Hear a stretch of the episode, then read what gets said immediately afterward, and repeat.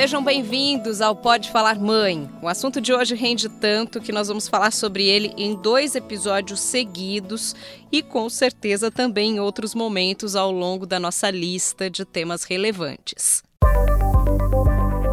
O tema de hoje é o parto e a eterna discussão entre parto normal ou cesariana. Ao longo deste episódio, vamos falar sobre riscos e benefícios e também sobre os tipos de anestesia que podem ser usados nesse momento tão esperado e muitas vezes temido pelas mães. A minha convidada hoje é Mariana Simões, ginecologista e obstetra, trabalha na área há mais de 15 anos e levanta a bandeira aí da assistência respeitosa ao parto, né, Mariana? Muito obrigada por aceitar o nosso convite. Obrigada a você pelo convite, Larissa. Mariana, eu vou começar perguntando se você acha que a mulher deve ser livre para escolher que parto ela quer, se o normal ou a cesárea, né? Eu pergunto isso porque existem muitos julgamentos. A mulher que quer fazer uma cesárea muitas vezes é vista como medrosa, como fraca e por aí vai. Já a mulher que quer um parto normal, custe o que custar, vamos dizer assim, também pode ser taxada de louca, de irresponsável. O que não falta no universo da maternidade é julgamento, né?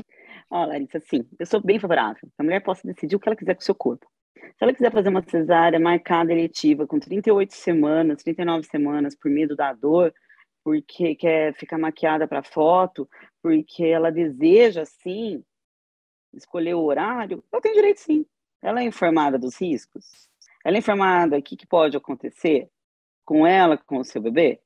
Sim, claro que pode. Eu acho que ela tem esse direito, assim, de escolha. O profissional do outro lado, ele pode sim julgar se ele quer, se ele concorda com essa escolha dela. E você levantou uma questão importante também, que é o conhecimento dos riscos, né, também. Então, acho que vamos aprofundar um pouquinho nisso. Eu acho importante também a gente explicar, começando pelo parto normal, o que, que, é mito e o que é verdade, né? Quando a gente fala em parto normal. Eu vou citar algumas coisas aqui que eu já li ou já ouvi né, dizer, e você me fala se é mito uhum. ou se é verdade. Primeiro, bebê que estiver com cordão umbilical enrolado no pescoço corre o risco de se enforcar no parto normal. Mito ou verdade?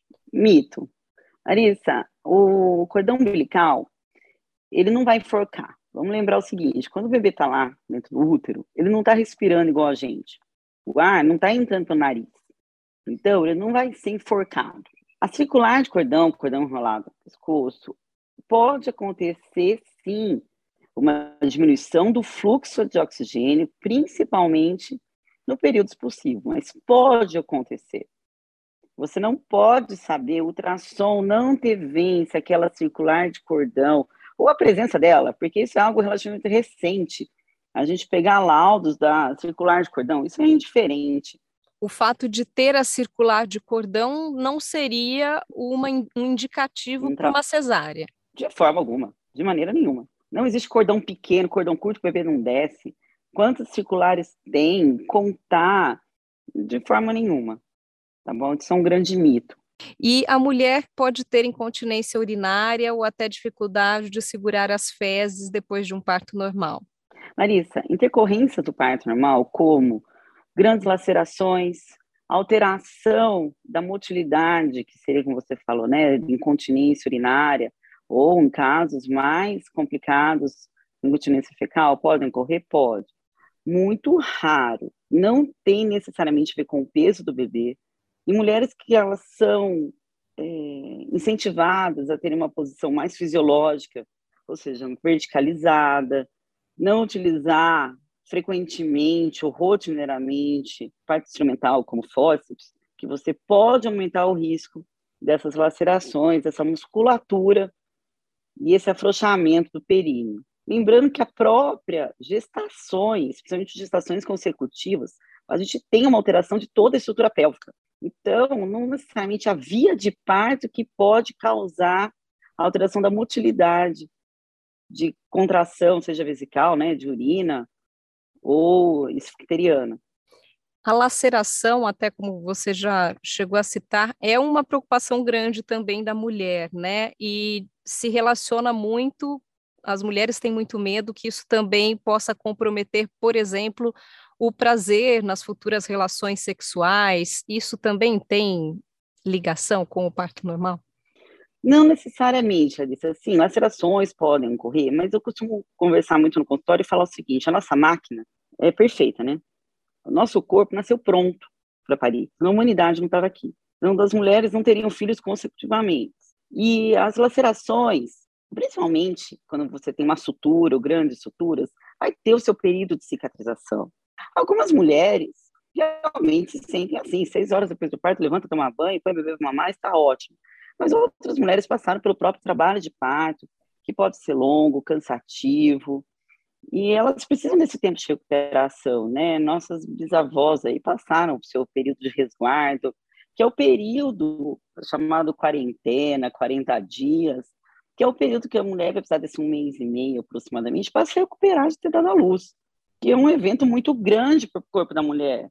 Não é tão simples como a gente vê isso, às vezes me assusta, essas uhum. questões de, como eu mesmo falei anteriormente, né, de redes sociais, o famoso julgamento, a culpa, nossa, mas ela está tão bem, ela está de pé, está levando o filho de três anos na escola, dando mamar para o outro, já aproveitou, já fez o personal com uma semana de pós-parto. Isso não é normal, não é para acontecer isso. E muito o corpo se... dela está se regenerando um processo muito grande. Sim, leva um tempo aí, né? E muito se fala dos riscos, mas pouco dos benefícios, né? Do parto normal. O próprio nome já diz, né? É normal que seja por essa via. Então, vamos falar quais são os principais benefícios do parto normal. Que você tem uma data, né? Para quando que é? Não é um cálculo feito ali com 40 semanas. E a maioria dos bebês realmente vão ter estar tá pronto nessas 40 semanas. Quando a mulher passa pelo trabalho de parto, ela sabe que o seu corpo está se preparando para dar a luz. Libera os hormônios, a própria citocina, que tanto se fala, né, chamado hormônio do amor, são hormônios em que o bebê recebe durante as contrações. É importante tá, respeitar tá esse tempo, né? Todo o processo. O trabalho de parto é como se ele fosse, entre aspas, estressante para o bebê também. E ele receber esses hormônios, ele saber, ele receber as contrações, ele passar pelo canal de parto, ele ter contato com as bactérias da vagina, da região perineal da mulher, vir direto ao colo, lamber, né, tá aquele pele a pele, a mão da mãe, a barba do pai, eu falo, são bactérias que estão passando.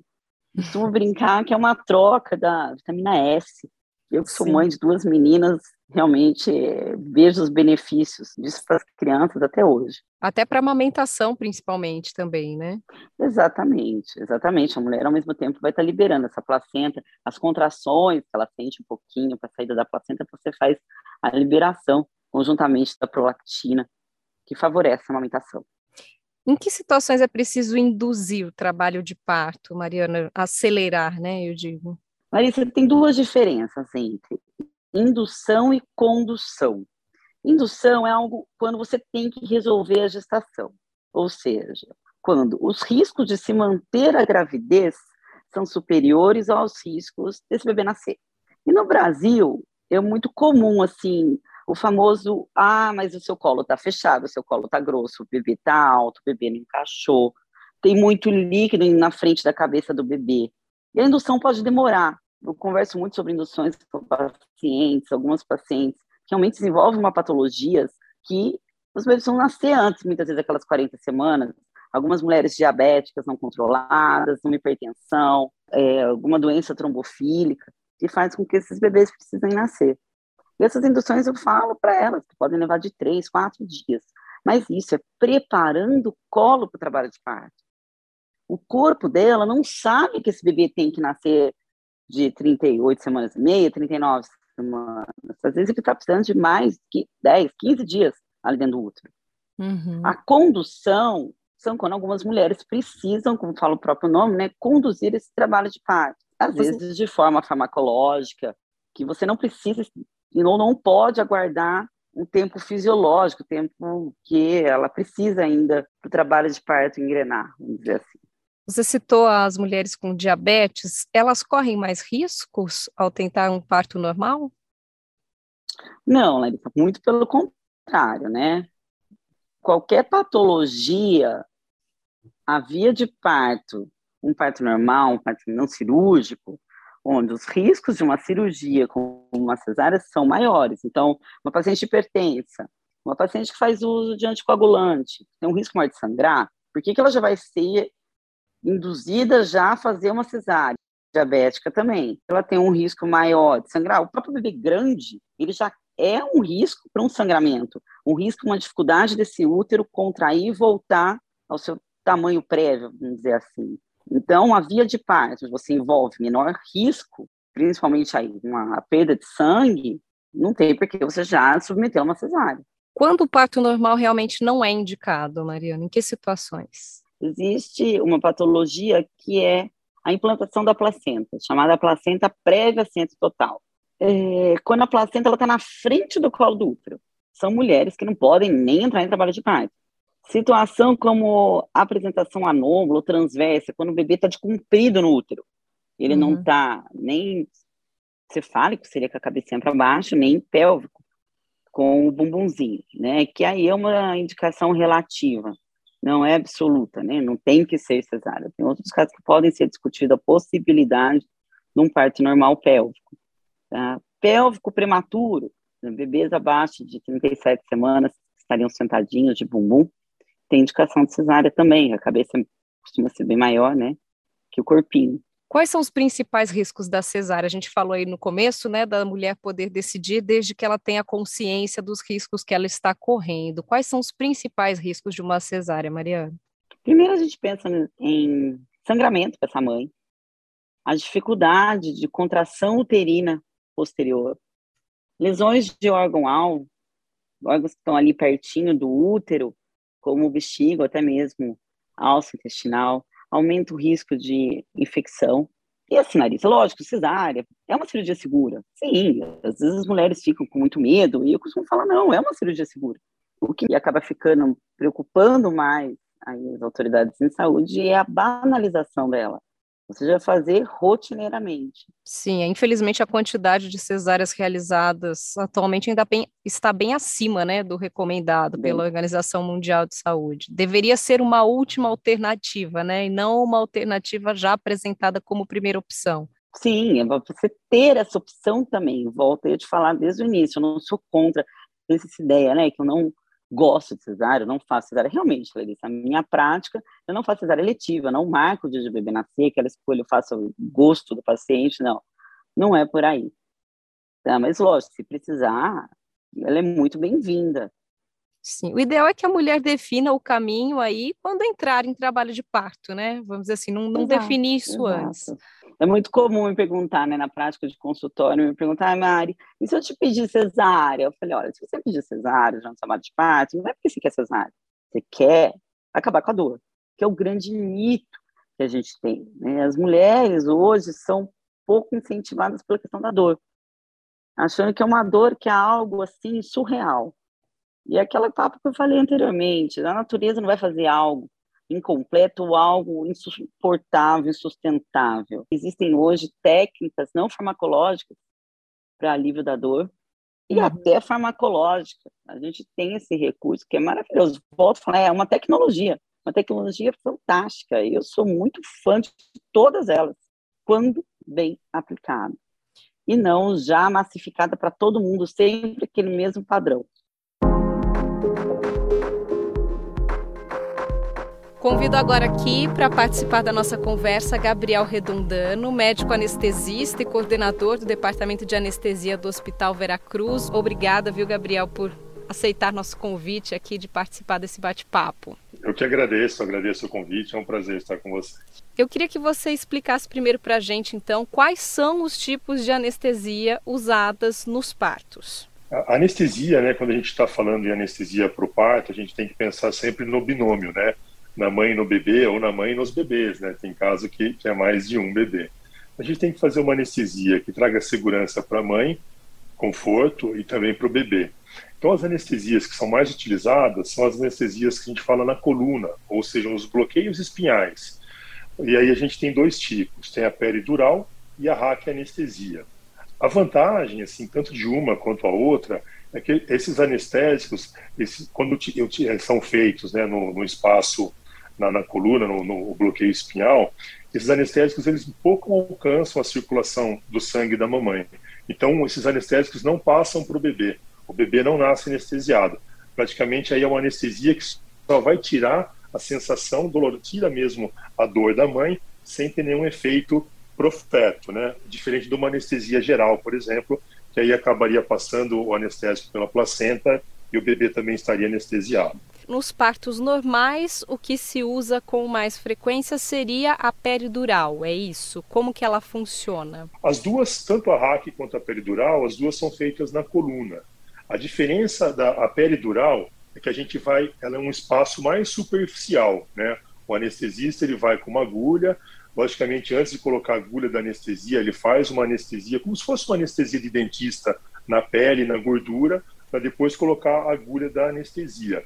Ele vai até uma membrana que é mais superficial do que a anestesia, que é a membrana que fica extradural, antes da dura mater. Por isso que a gente fala peridural, que ela fica próximo à dura mater. Quando eu perfuro a dura mater, aí é uma anestesia. Então a peridural ela é, ela é milimetricamente anterior à anestesia. O objetivo dela é basicamente acabar com a dor da mãe, mas ainda permitir que ela faça força, que ela sinta esse parto. Perfeito. Eu tenho uma vantagem na peridural que eu posso ir titulando, eu vou fazendo dose a dose. Então, eu posso fazer um anestésico uma concentração bem mais diluída, e aí a concentração, se ela for diluída, é interessante que ela só anestesia a fibra sensitiva, a fibra, a fibra da dor, a fibra dolorosa, e não a fibra motora. Então, por isso que permite que ela não sinta dor e continue sentando, levantando, caminhando. E na peridural, é, só que eu faço mais diluída, esse efeito do anestésico também seria menor. Mas aí eu coloco um catéterzinho, que é um canudinho, vamos dizer assim, de plástico apropriado, e eu posso ir fazendo doses subsequentes, de maneira que uma, uma, uma analgesia para trabalho de parto, às vezes pode demorar uma, duas horas, ou 12, 14, 15 horas. Então eu posso fazendo doses fracionadas, que não vão levar a um bloqueio motor, que a gente fala, vai continuar mexendo a perna, eu consigo tirar também a dor durante o trabalho de parto. Então, consigo fazer doses fracionadas. Algumas mulheres, Gabriel, têm medo de que essa anestesia possa atrapalhar né, as contrações, bloquear as contrações. Eu já ouvi, inclusive, depoimentos nesse sentido, né, de mães que estavam em trabalho de parto e, quando chegaram no momento que não aguentavam a dor, pediram né, uma anestesia, é, acabaram perdendo as contrações. Isso pode acontecer? O que, que vai determinar isso? Na verdade, é, é até o contrário, né? A analgesia, ela até possibilita, já se controlar a dor, que até o trabalho de parto seja abreviado, ocorra de maneira mais rápida.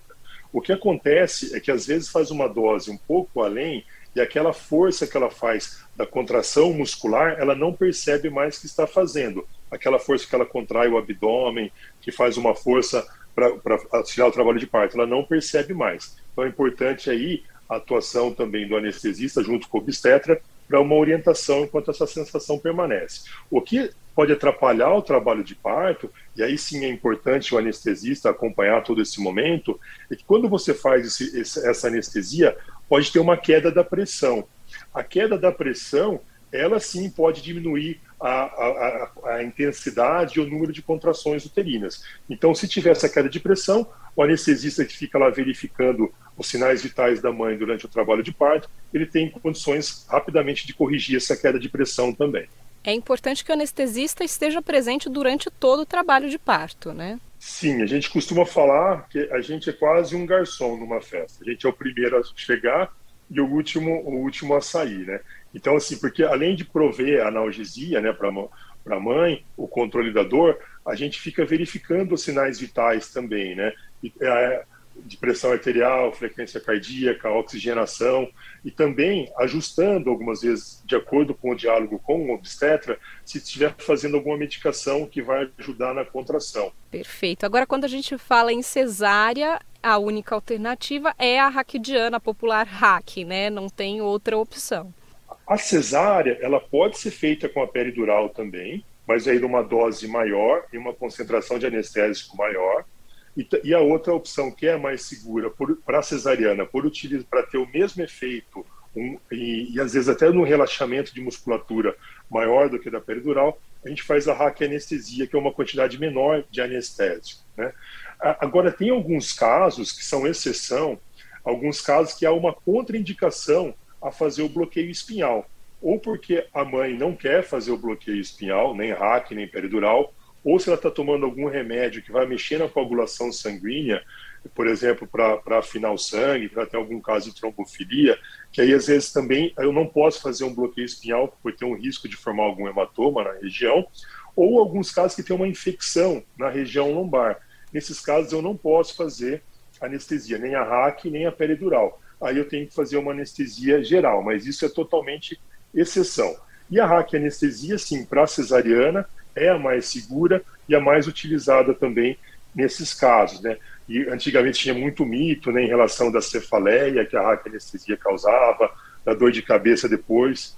Isso aí tem mais a ver com o calibre, né, o diâmetro das agulhas. Hoje as agulhas são muito mais finas e com isso a incidência diminuiu drasticamente. E mesmo a RAC, que tem esse efeito, vamos dizer assim, maior, né, e até mais prolongado, ela não, não oferece nenhum risco para o bebê, principalmente. A gente faz uma, uma dose de, de anestésico na, na RAC que vai ter uma duração, assim, sem sentir dor, totalmente anestesiada, de duas horas e meia a três horas. Uma cesárea, ela leva em média uma hora, uma hora e quinze, uma hora e meia, né? Então, acabando a, a cesariana, a, a fica ainda bloqueada a parte motora mais uma hora e meia. Não é nenhum, vamos dizer assim, não é nenhuma coisa assim também que extrapola muito o tempo. E ela, sim, era é totalmente segura para o bebê também. Ela não tem essa, a passagem da, da circulação nem do anestésico, nem de outro analgésico, não, é, não, não passa em quantidade significativa pela barreira da, da placenta. Você já citou aí também alguns casos mais raros, né, algumas exceções de mulheres que não podem tomar essas duas anestesias, mas de uma maneira geral, qualquer mulher saudável pode tomar anestesia ou é indicado algum teste anterior, porque não é comum né, fazer teste antes de parto. É, sim, é, to todas podem tomar, é fundamental né, a avaliação pré-anestésica, que é uma conversa, às vezes faz alguns dias do parto, às vezes também não tem tempo, essa conversa é, é antes, é, é, logo antes do, do, parto, às vezes durante mesmo, a hora que está chegando em sala, dependendo da, da intensidade e, da, e também da rapidez do trabalho de parto, onde pergunta se já teve alguma experiência cirúrgica com a paciente, se ela já foi anestesiada, quais os medicamentos que ela toma, a última hora que ela ingeriu alguma refeição, se tem um histórico de alergia ou não, mas praticamente a gente não utiliza nenhum outro um remédio muito diferente durante esse processo que ela já não venha tomando ou já tenha tomado alguma vez também durante a sua vida. E não faz nenhum teste prévio para saber a alergia, não há necessidade não. Como que funciona a recuperação, doutor, de ambas as anestesias? Aí a peridural, imagino que seja um efeito quase que imediato. A recuperação, é, acabando a cesariana, a mãe fica né, com o bebê nos braços, no parto normal a mesma coisa, e, e, geralmente em torno depois de uma hora, uma hora e meia, ela vai para o quarto. Ela fica numa recuperação anestésica. Essa recuperação anestésica é uma sala, ela fica acolhida, pode ficar com algum familiar ou algum acompanhante, monitoriza os sinais vitais, da, da paciente, já tenta-se a amamentação, manutenção da temperatura, muito importante, que a sala de cirurgia às vezes é um pouquinho mais, mais gelada. E aí o que observa-se é principalmente a contração do útero, né? Então, esse útero, ele estava, vamos dizer assim, é, é, muito próximo da costela e logo depois ele já tem que estar tá regredindo o seu tamanho para não ter sangramento próximo à cicatriz do umbigo. Então a gente observa isso também. Então, então depois de uma hora, uma hora e meia, ela já vai para o quarto já com o bebê. Perfeito, doutor. Muito obrigada, viu, pela sua participação, por trazer tanta informação de qualidade aqui para a gente. Eu te agradeço o espaço, é um prazer falar com vocês, estou sempre à disposição. Um grande abraço. Volto agora a conversar com Mariana Simões, ginecologista e obstetra. Eu queria agora abordar o conceito de parto humanizado, Mariana. As pessoas muitas vezes confundem essa definição. Quando falam em parto humanizado, pensam já num parto em casa, muitas vezes sem uma assistência adequada. Então, para desmistificar um pouco isso, eu queria que você me falasse se tanto o parto normal como a cesárea podem ser humanizados. Sim, parto humanizado, Larissa, eu uso isso, como eu falei lá no início, com muito, muita cautela. É por isso que eu prefiro usar o termo parto com respeito que parece que o parto humanizado hoje ficou aquela ideia, né, que é um combo. Não, é aliar as principais evidências científicas mais atuais com a escolha e desejo de protagonismo da mulher, onde você tem que tirar o seu papel de médica protagonista. Eu costumo brincar às vezes, com as pacientes e falar que eu até gosto de partos que são mais desafiadores, mas, ao mesmo tempo, tem uma ideia que é insistir demais, bancar, como se fosse algo, eu estaria arriscando, seja o meu eh, título, né, meu, meu CRM, até a vida dessa mãe ou desse bebê. É porque Isso quando é fala-se em parto humanizado, as pessoas já têm em mente aquele parto em casa, sem anestesia, Isso. sem praticamente sem nenhuma ajuda, né? Sem nenhuma um critério médico ali, e não tem nada a ver, né? A humanização não. vai muito além disso, né? Muito mais. São escolhas, são informações. E hoje, realmente, eu acho que não tem informação quem não quer, né? Você não aceita comprar a mesma geladeira que sua mãe comprou há 35 anos atrás. E hoje, quando você tem, por exemplo, uma doença, você pega, às vezes você consulta dois, três profissionais para saber as reais indicações. Seria respeitar os desejos da mulher e permitir que esses primeiros momentos com o filho sejam da maneira adequada, a gente pode resumir assim. Isso, e aliás, as principais é, evidências científicas disso pré-natal, não é quando a gente fala de parto, não é isso. O parto vai ser só um desfecho, muitas vezes de toda a gestação, de toda a informação que ela busca, de, de todo o protagonismo. Para a gente encerrar, então, vou pedir para você deixar um recado aí, diante de toda a sua experiência, recado para as mães que estão prestes a encarar esse momento aí, que é o trabalho de parto, o que, que você tem a dizer, assim, de importante, o que, que elas têm que ter em mente, de mais importante nesse momento? Mas eu acho que o principal é acreditar no seu corpo, né? Acreditar que a natureza, que gravidez é uma doença. Tem mulheres que desenvolvem essas patologias, mas se ela está grávida, ela está saudável, ela está bem, ela sabe gerar, ela vai saber parir. E mas, lógico, você tem que contar com um bom pré-natal, com informações, com uma boa assistência. Leia, não é que a mulher tem que ser, é, né? Parece que quase que fazer uma faculdade para poder parir. Não precisa. Nosso corpo nasceu muito pronto, nem que fazer grandes preparações. Mas o hábito saudável é bom para todo mundo, desde atividade física, hábito alimentar, e acreditar que você é capaz, independentemente da idade. Eu atendo um grupo de mulheres, principalmente ao redor dos 40 anos, que ficam com muito receio, que se acham velha. Falam assim, você está velha para engravidar? Seu corpo não está gerando? Da mesma forma que uma menina de 15 anos está gerando, as duas vão poder parir acredite na própria mobilidade do seu corpo. Não é para ser atleta, não, não precisa ser fitness, não precisa achar que precisa fazer muitas aulas, né? mas a própria movimentação já vai fazer muito bem para ela. Hoje, com muitas mulheres, aí, muitas famílias, assim, praticamente de intersentada, home office, acaba tendo, gerando muita alteração da própria estrutura pélvica. Então, já começa se movimentando um pouquinho. Perfeito, Mariana. Muito obrigada, viu? Imagina. Por dedicar um pouquinho do seu tempo tão precioso aqui para gente. Obrigada por aceitar o convite mais uma vez. Obrigada a você. Esse podcast é produzido e editado com a ajuda de Luana Cesarini. Semana que vem a gente segue falando sobre partos. Nossa próxima convidada, além de trabalhar na área, tem quatro filhos e já viveu experiências bem diferentes. Mais um bate-papo com muito conteúdo chegando para você. Fique ligado, curta e compartilhe.